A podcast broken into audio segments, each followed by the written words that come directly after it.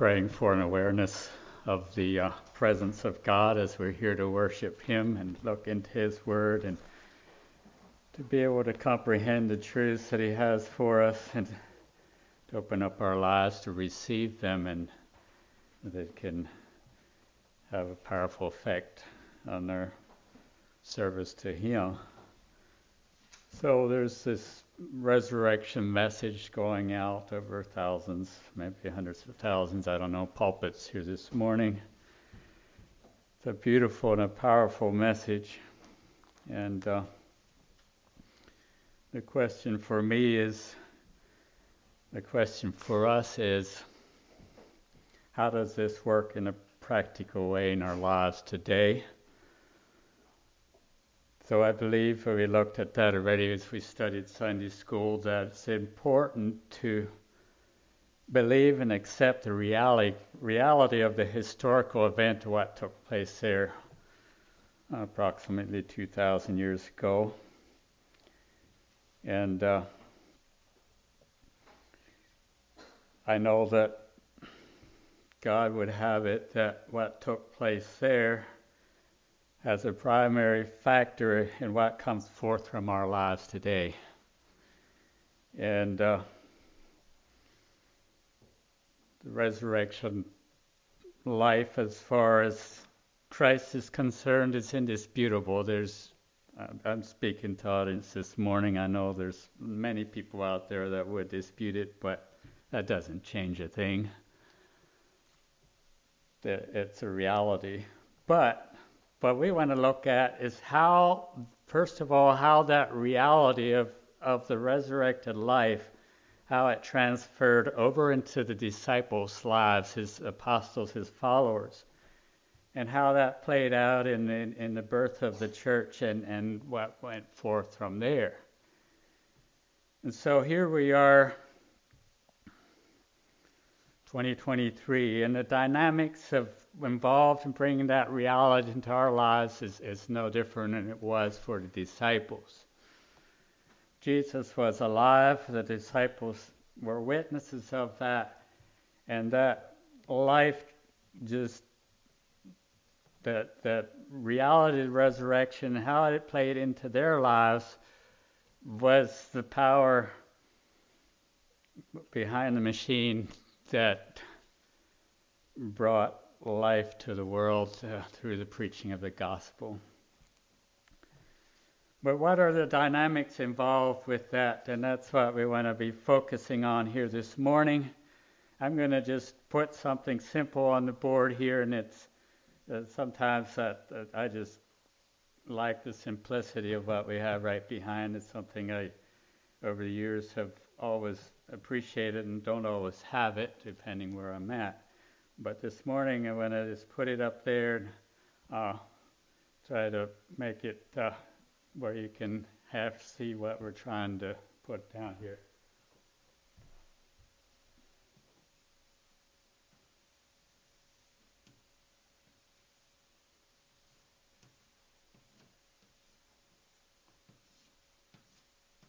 Now this represents the tomb, and there's that. Those rays coming up, realize that that tomb did not contain Christ. And here we have this, we'll call this the Calvary Road.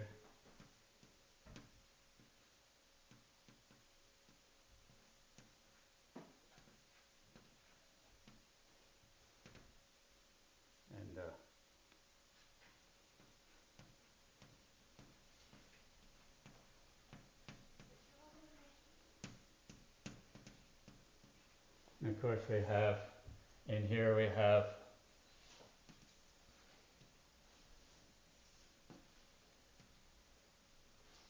and we'll put one more thing in here just to kind of cement it in our minds here.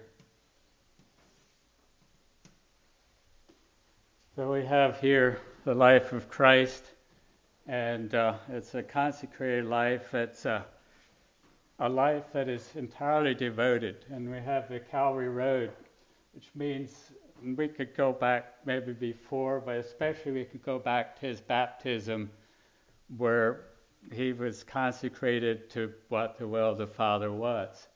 And in that time, and probably before he understood, this stood right in front of him.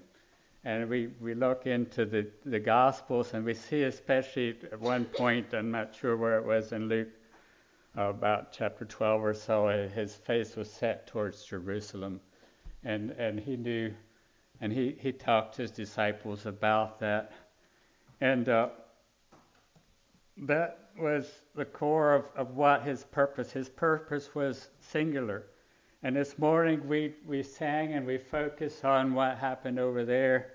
And any logical person can realize you cannot really separate this and this. In order for there to be a resurrection, there has to be a crucifixion. There has to be a death. There's no way someone can be brought forth from the dead unless death, first of all, takes place. And say, oh, duh, anybody figure that out. But for the doctrine we're looking at this morning, this is important. We put the two together.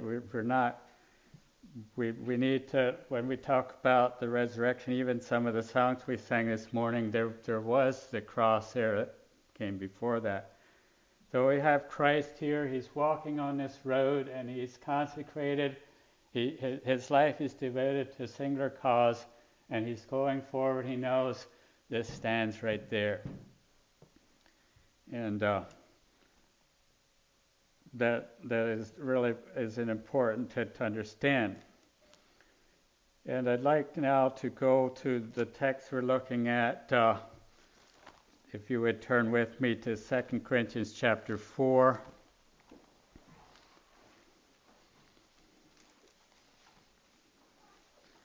And I was really struggling to know where to break in here. And the core of what we're looking at is verses 10 and 11. But I'm going to start at verse 1, and I make mention a little bit of a few things that we have in chapter 3 of 2 Corinthians. We'll read 2 Corinthians chapter 4, verses 1 all the way down to verse 15. I'm not going to spend a lot of time on a lot of these verses, but they kind of all tie together.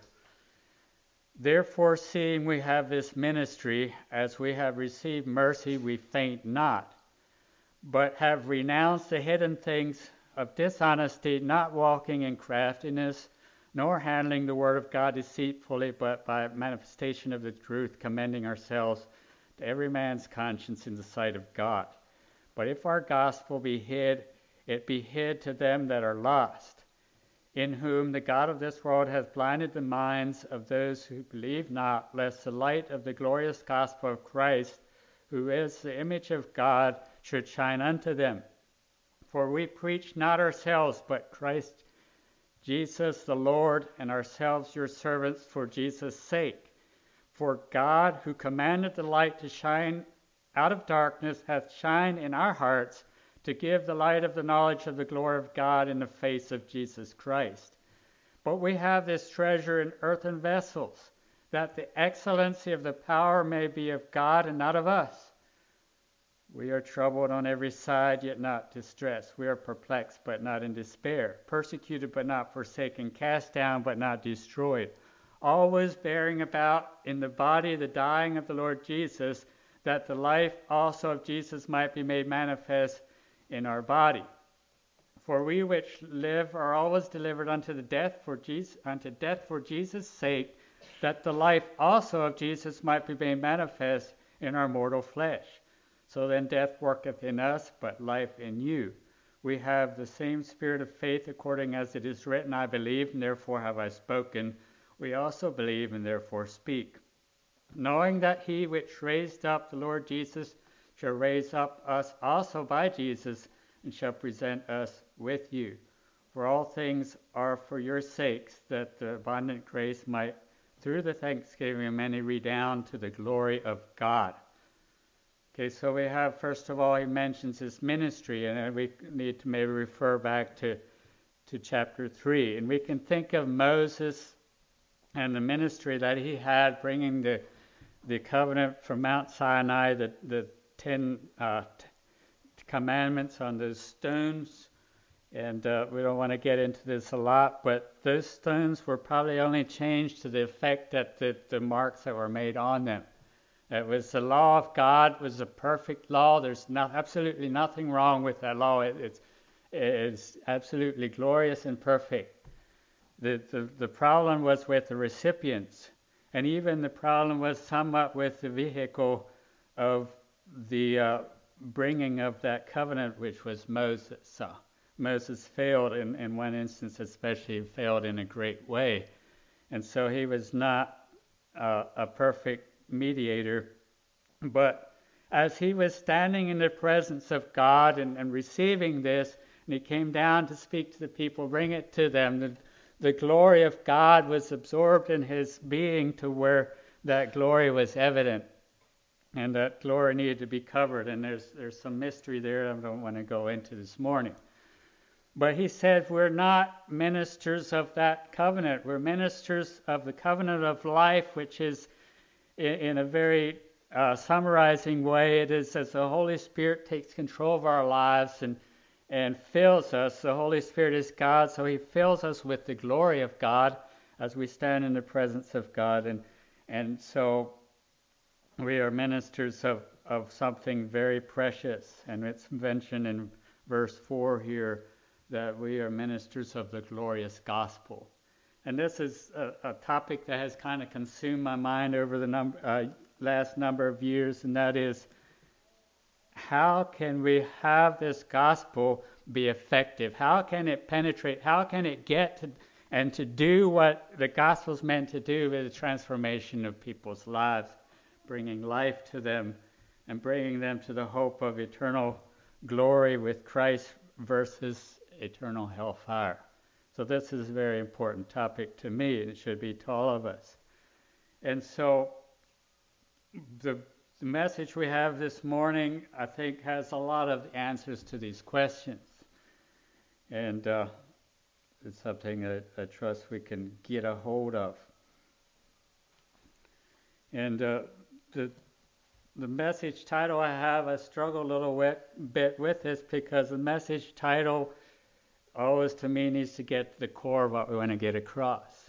And I have, for a title, The Exchanged Life. The Exchanged Life, and we have that in our key verses here, verses 10 and 11, where the self-life, the life that is no good, the life that will get in the way of whatever God wants to do, that life is exchanged for the life of Christ. And there's a formula we have here. There's a recipe. There's a method in which this takes place, and we need to pay attention to how that works. And it mentions here also, thinking back to last Sunday evening, the message there in verse 6, for God who commanded the light to shine out of darkness. That first day, light came and changed things in the beginning of creation. He says that light has also reached us. In verse 6, that shine in our hearts has given us knowledge. This knowledge is beyond just intellectual comprehension. It's a knowing, an understanding of the glory of God. It's something that has taken a hold of us and has changed us, made us sufficient ministers of the new covenant. A ministry that brings life, a ministry that brings hope, a ministry that is effective, not because of us, but because of who is working through us. And he says in verse 7, we have this treasure in earthen vessels. And the reason that it's in earthen vessels is that the excellency, the power may be of God, not of us. And this comes through, especially as Paul writes to the Corinthians, the importance of that. Now, this past week, we got into a house, and it's how these old houses are. There's some stuff stuck down there in the cellar and some stuff that maybe had a little value, most of it didn't. But I came across some clay pots in there. And what do I do with them? Well, they almost have absolutely no value to me, these old clay pots. And I was thinking, well, either break them up and burying them or throw them on the dump trailer haul into the landfill because that's about all the value they have. But then I was reflecting a little bit. At one point, probably these plain old clay pots had some kind of flower in there, and that flower probably was really beautiful. And the tension never was on that clay pot, it was on the flower that was in it. Now, this can be a clue of what we're getting at here this morning. That can be turned around where you have this beautiful ornamental pot and you try to decorate as much as you can, and you have a flower in there that is wilted and it's dying or it's completely dead. So the focus now is on the pot rather than on the life that it was bearing. And so there's some truths there, I think, that are very important for us. But as we stand in the presence of God, and we could bring the latter verses of chapter 3 into the picture here, verse 18, but we all with open face beholding as in a glass the glory of the Lord are changed unto the same image from glory to glory, even by the Spirit of the Lord. And so our earthen vessels, these bodies are not in focus, but there's obviously the presence of the Lord, and that's radiating from our lives. And how does that take place? Well, we have the answer here in verse 10 and 11. And in verse 10, I underlined the word always, and in verse 11, I underlined the word always. Always bearing about in the body the dying of the Lord Jesus, that the life also of Jesus might be made manifest in our body. And verse 11 kind of repeats, for we which live are always delivered unto death for Jesus' sake, that the life also of Jesus might be made manifest in our mortal flesh. So we know that these bodies are dying, they're getting old, they're on a route that has no sure end unless Christ comes back. And the only way, if I'm understanding what the text here is saying, that the life of Christ can shine through is that there's a death that is a reality. And this morning we'd like to maybe make this a subjective truth, and I say it's not a subjective truth, it's objective truth. This is not some kind of abstract idea, this is a reality that has to be ever present in our lives. Always, always bearing about in the body the dying of the Lord Jesus Christ, a key to the extremely effective life of the Apostle Paul. And he understood this concept and the importance of it.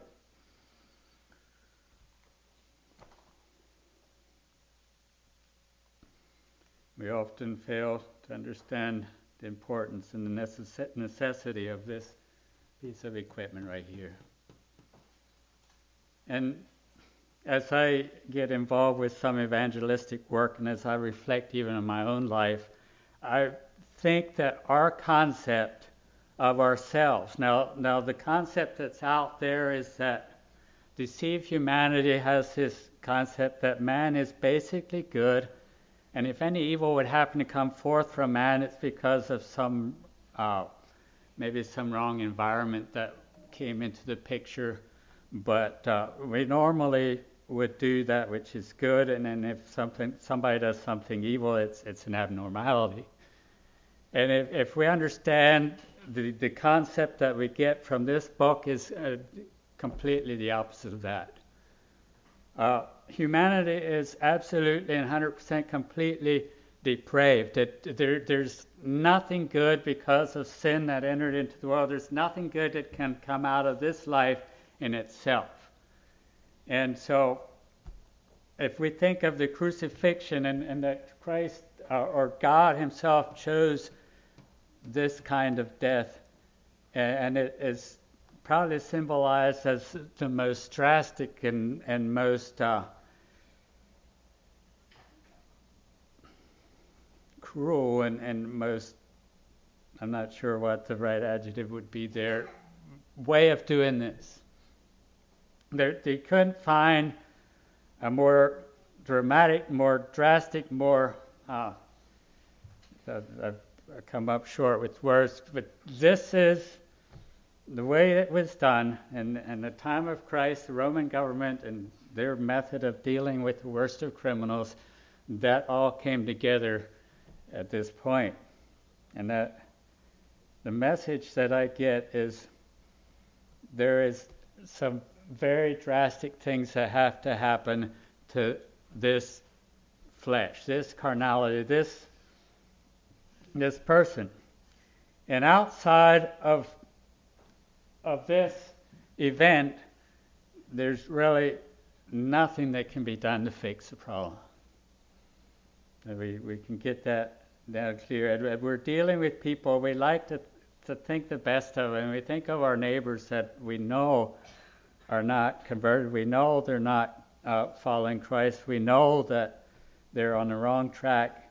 And we like to think of them as good people. And it's not wrong maybe to think the best of them, but to understand that in the eyes of God, they are completely out of the picture of and if there's anything good come out of their lives, it really won't change who they are and what their destiny will be if there's not a conversion.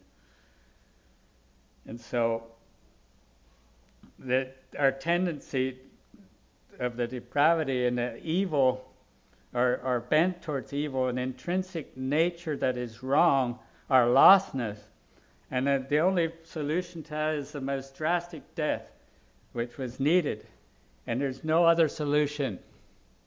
And we have this concept clear in our minds as we are relating to the needs of the world around us, and as we relate to ourselves. And I want to get to a little bit of how we relate to our carnal tendencies and all that. Now, there's a popular concept of the cross, and that is we could put some names to that, and I think I won't do that this morning, but the idea of the cross is, okay, so we doctrinally we all believe this. Christ came, and he had to end up here, and of course the result of this is there's only one purpose for this thing. Unless someone intervenes, which usually didn't happen, this is what's going to happen. There's a corpse, there's a dead corpse there, and that's what this thing is intended to do. And so we get this concept in our mind that this is necessary. But what I was getting at was that the concept is that we focus entirely on the vicarious work of Christ. When I say vicarious, it has the idea of substitute. There's this song we sing that Jesus took my place on Calvary, and up to there I'm good. But then it says that I don't have to go. And then I feel now it gets into some false doctrine. Jesus took my place on Calvary. He had to do that. There had to be a sacrifice. There had to be something. We can go to Isaiah 53. There was a taking my place that was absolutely necessary. But the idea that now I don't have to go is diametrically against what I'm preaching about this morning.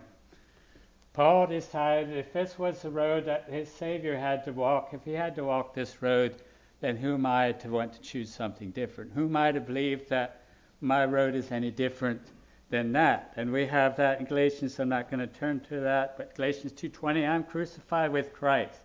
Nevertheless I live, yet not I, but Christ liveth in me. And the life which I now live by the faith of the Son of God, who loved me and gave himself for me. So Christ didn't do this, and that's it. If we cannot in our lives, and this again is not some abstract thing, this has to be a reality. If I cannot identify and know that I took my place with him, I'm crucified with Christ. And the only life that dare come forth from that is the life of Christ. And this is some beautiful theology maybe, but it for Apostle Paul, when he penned those words, it was more than that. It was the testimony of his life. It's how he chose to live. I'm crucified with Christ. Nevertheless, I live, but it's not I that's living anymore. It's Christ that's living in me. And the life that I now live is a constant going there, a constant, always bearing about in the body the dying of the Lord Jesus Christ, so that his life may be manifest. So it's that exchanged life. And what an exchange. If I can leave this depraved, this corrupt, this no good, worse and worthless, because it gets in the way of the purpose of God. So if my life and what I am in myself is not put out of the picture, then the life of Christ cannot come into it. And in Philippians 3:10 we have this, that I may know him and the power of his resurrection and the fellowship of his sufferings, be made conformable unto his death. And so the first part is very popular, that I may know him. And the second part, and know the power of his resurrection. Who doesn't want that? But then the rest of it, the fellowship of his suffering, be made conformable unto his death. And we already looked at what his death really looks like. And the Apostle Paul understood the second part of that verse to be essential for the first part to be a reality. In other words, he could not know Christ, he could not know the power of his resurrection unless he was, that word fellowship has the idea of a joint togetherness. Koinonia is the word there. So this is a joint thing, that I and my Lord Jesus Christ are in this together. And this is what my life consists of from here on out. And that was not what his life consists of as he was on the way to Damascus to destroy the Christians. To be made conformable unto his death. And I believe in my mind I still struggle, and there's maybe cultural things, but it has to go deeper than that, of having the right concept of the cross. And I just this morning again just quickly went to Martyr's Mirror and the testimony of the Apostle Andrew. The Apostle Andrew was Peter's brother, and I don't have the names written down here, but he and his preaching of the gospel, the governor's wife was converted. And the governor was furious over this thing, and he threatened Andrew with the cross. And Andrew said, I'm not scared of the cross. Actually, that's what I want. I'm putting it in my own words. But then he wrote these, as the cross was there, as he stood before the cross, was ready to be put on there, he said, O beloved cross, how greatly I have longed for thee. Then he went on to say, the nearer I come to the cross, the nearer I come to God. And the farther I am from the cross, the farther I remain from God. So this is the concept that we need to grab a hold of this morning. And the embracing of the cross. And now in my flesh, there's never that. I would never long for being stripped down naked and getting nails put in my hands and hanging there and struggling, as I understand that as you're hanging there, you can't really breathe, and so you have to pull yourself up to be able to take your next breath, and then you can't stand in pain, so you drop back down, but then if you need to breathe again, and this struggle can go on for days. We can't hardly imagine just what all was involved in that. But the life of Christ, as we look at 2 Corinthians 4:10 and 11, cannot be a reality unless his death is a reality, his exchanged life. Now, I penned this down. I'm not sure where this came from. It says, all of self equals none of Christ. Some of self equals some of Christ. Less of self equals more of Christ. And none of self equals all of Christ. I trust we can relate to that, and God help us to understand where we're at in this thing. Now in Colossians 2, there again, I'm not turning to it, but it says, I didn't write the reference down, I think it's like verse 12, buried with him in baptism, wherein also ye are risen with him through the faith of the operation of God, who hath raised him from the dead. So as we have this concept not only of being dead, but also buried with him. Now there's a teaching out there of the complete eradication of the old man, where the teaching exists that, okay, so we're not only going to be dead with Christ, we're going to be buried. And if we're put 6 feet under, there's no way the old man's ever going to come back out of there. And that sounds just pretty wonderful. But if I look at my life and the reality of the struggle that goes on in there, I say, it doesn't work that way. That the struggle of the flesh is real and it's constant for me. And I really don't know of anyone else that has experienced the reality where there is 6 feet under and the old man can never get back out of there. That is why I think the Apostle Paul writes that he's always bearing before him. This is a concept that he lives with all the time. And it's more than a concept, it's a way of life. So there's two basic things we want to look at the cross that we find in Scriptures. There are probably some more, but the one we have here, and we're going to come back to that in 2 Corinthians 4. I'd like to turn now to Romans chapter 6. We're going to be reading verses 3 to 5. These are not abstract ideas. These are realities, I think, that need to be a part of our doctrinal belief and practice. Romans 6:3. Know ye not that so many of us as were baptized into Jesus Christ were baptized into his death?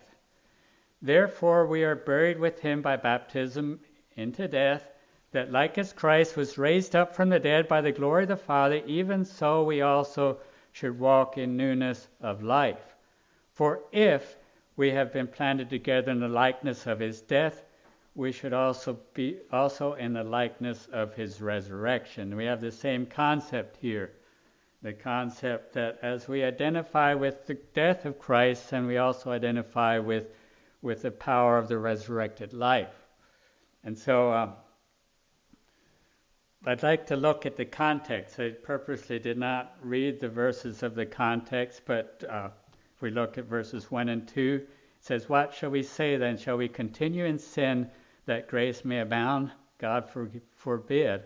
How shall we that are dead to sin live any longer therein?" So the focus of the cross here, the death that takes place, it has to do with how we relate to sin. And teaching here is clear. We go on to verse 6. Knowing the old man is crucified with him, that the body of sin might be destroyed, that henceforth we should not serve sin. In other words, sin no longer has power in our lives. In verse 7, he that is dead is freed from sin. So the bondage of sin, this is the exchanged life. The bondage of sin, that power that sin had over us, is broken. And I'm just going to put this in a negative sense for a little bit because I think it can drive home better. But where we have church situations or lives of people we're working with where sin abounds is evidence that the reality of the cross is not being coming through clearly. The reality that we have here, the truth of the Scripture is that the work of the cross done effectively, done what it has meant to do. This is the result right here. That's what was taken into that tomb, the dead corpse, and that as we relate to sin, and I've heard this already, and I'll just throw it out there for what it's worth, that you can have this piece of meat and this juicy piece of meat and it's savory and you have this dog and you hold it in front of it and that you know what's going to happen. But suppose that something happened to that dog and that dog is dead and you have this piece of meat and you're there and you can stick it right in front of his nose. You can even try to put it in his mouth. That dog is not going to have any interest in that piece of meat. And the reason's obvious, that dog is dead. And so we can apply that concept to how we relate to the temptations that come our way, and how we relate to whether we are there with Christ or not. So I repeat it, if sin is a reoccurring problem in our life or in the life of the church, then this is where we need to go to take care of it. Now we go back to our text here in 2 Corinthians 4, and we have in the context here of dying in the Lord Jesus of something very distinct from sin and focus here. And I think this one is just as important, we understand.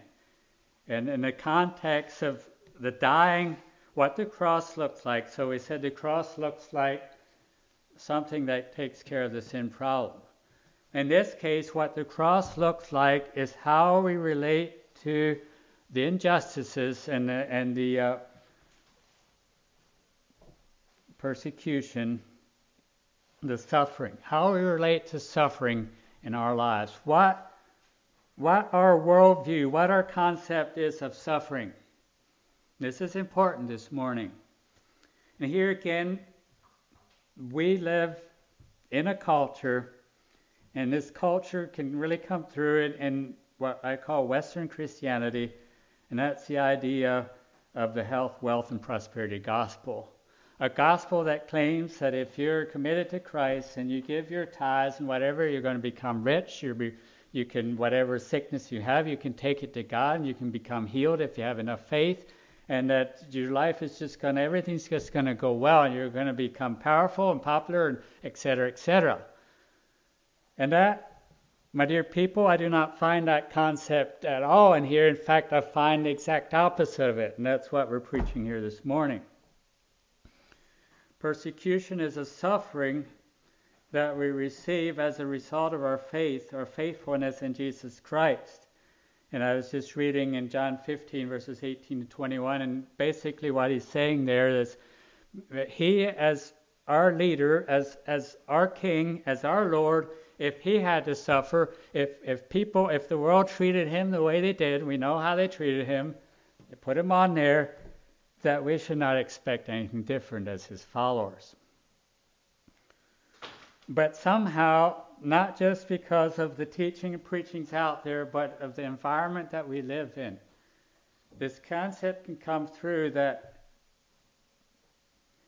persecution and suffering is either for other people in other places or for a different era than the one we're living in. And somehow we deserve something better, and if we're living something better, it's because we deserve it. Now, we wouldn't outright say that, but I think that in the back of my mind that concept can exist here, that really we deserve to be treated justly. We deserve for the people of the world around us to respect us. We deserve that we live in peace and quiet, and we deserve religious freedom. And this is the norm for the church. And if you read the history of the true church, it has almost consistently been otherwise than that. It has been a rejection and a suffering and a tremendous persecution. I was just reading of the translation of the Reina Valera, the man by the name of Reina, who translated the Spanish Bible in the time of the Inquisition, and the tremendous things that the people that were converted and were following the Bible, that they had to suffer for their faith. And this is, as we read across the pages of the history of the Church of Jesus Christ, that has been pretty much a norm. And here we find ourselves this morning experiencing something that has been somewhat different. And I'm not here this morning that we promoting that we self-inflict suffering, no. But I am promoting that we have a right attitude toward what the cross is. the cross is suffering, that there was nothing just, there was nothing right about what took place here, whether it was Jesus Christ or whether it was Andrew, because he happened to preach to the governor's wife and he wasn't happy with the results. But the concept that Andrew had as he faced the cross, and I could have went on to say that after a couple of days, I don't think he was nailed there, I think he was tied there, and after being on there for a few days, his supporters got together and they said this isn't right, and they were putting together a petition, whatever, we got to do something, we got to get this man off of there, and if I understood right, it came to the place where they were maybe actually considering, and Andrew said no. Said, I'm this close to receiving my reward, and I do not want to get off of here. Do we want to get off of here this morning? Is that where we want to be, or do we want to be elsewhere? We don't like being there, do we?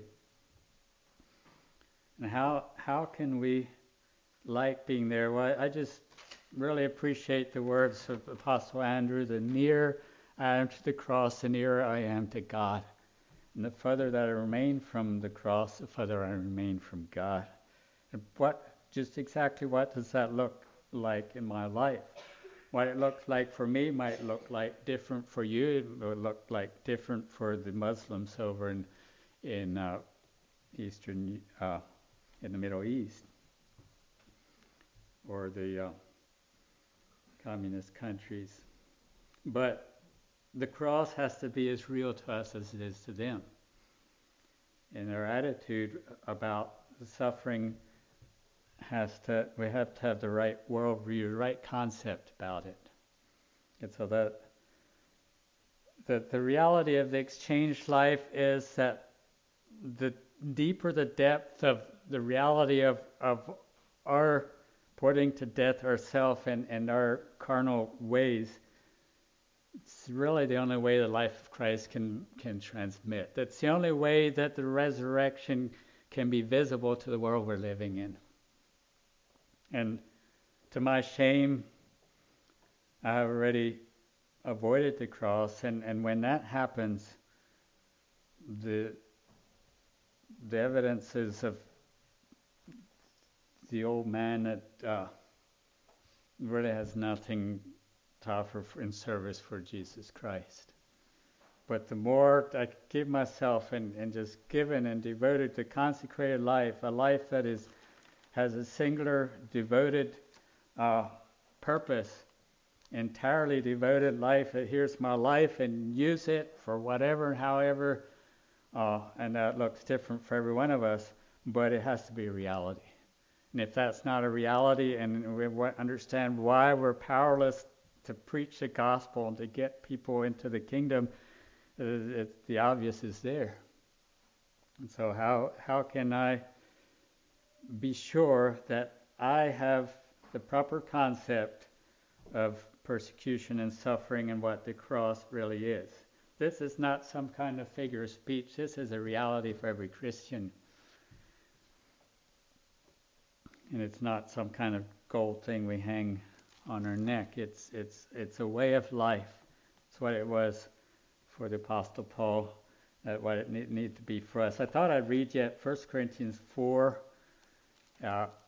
especially in the first letter to the Corinthians. Paul was dealing with some serious carnality and some erroneous concepts about this very subject, and so he got pretty blunt with some of what he wrote. And in 1 Corinthians chapter 4, I'll start at verse 9 down to 13. For I think that God had set forth us, the apostles, last, as it were appointed to death. For we are made a spectacle unto the world, unto the angels, unto men. We are fools for Christ's sake, but ye are wise in Christ. We are weak, but ye are strong. Ye are honorable, but we are despised. Even unto this present hour we both hunger and thirst, and are naked, and are buffeted, and have no certain dwelling place, and labor, working with our own hands. Being reviled, we bless. Being persecuted, we suffer it.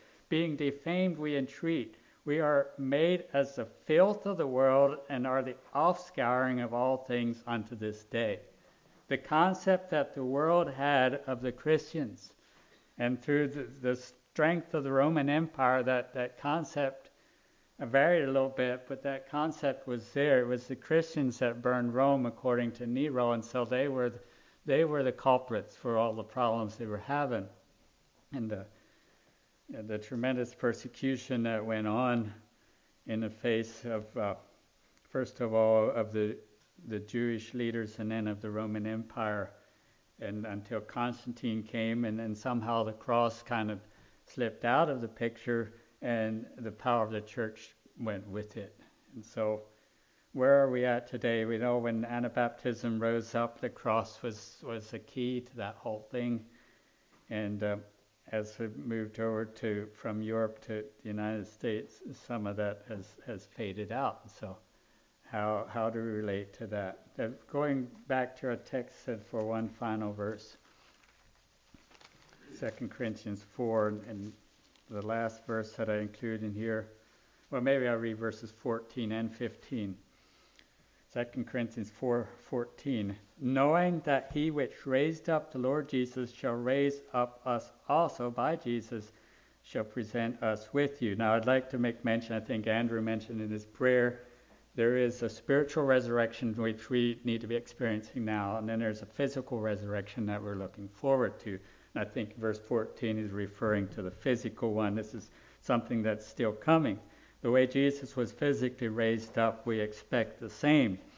In verse 15, for all things are for your sakes.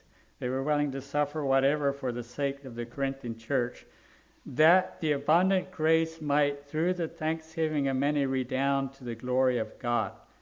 So that word grace is a tremendous word, abundant grace, adds more power to it maybe. But that grace is most visible, I think, when the church is suffering at its most intensity.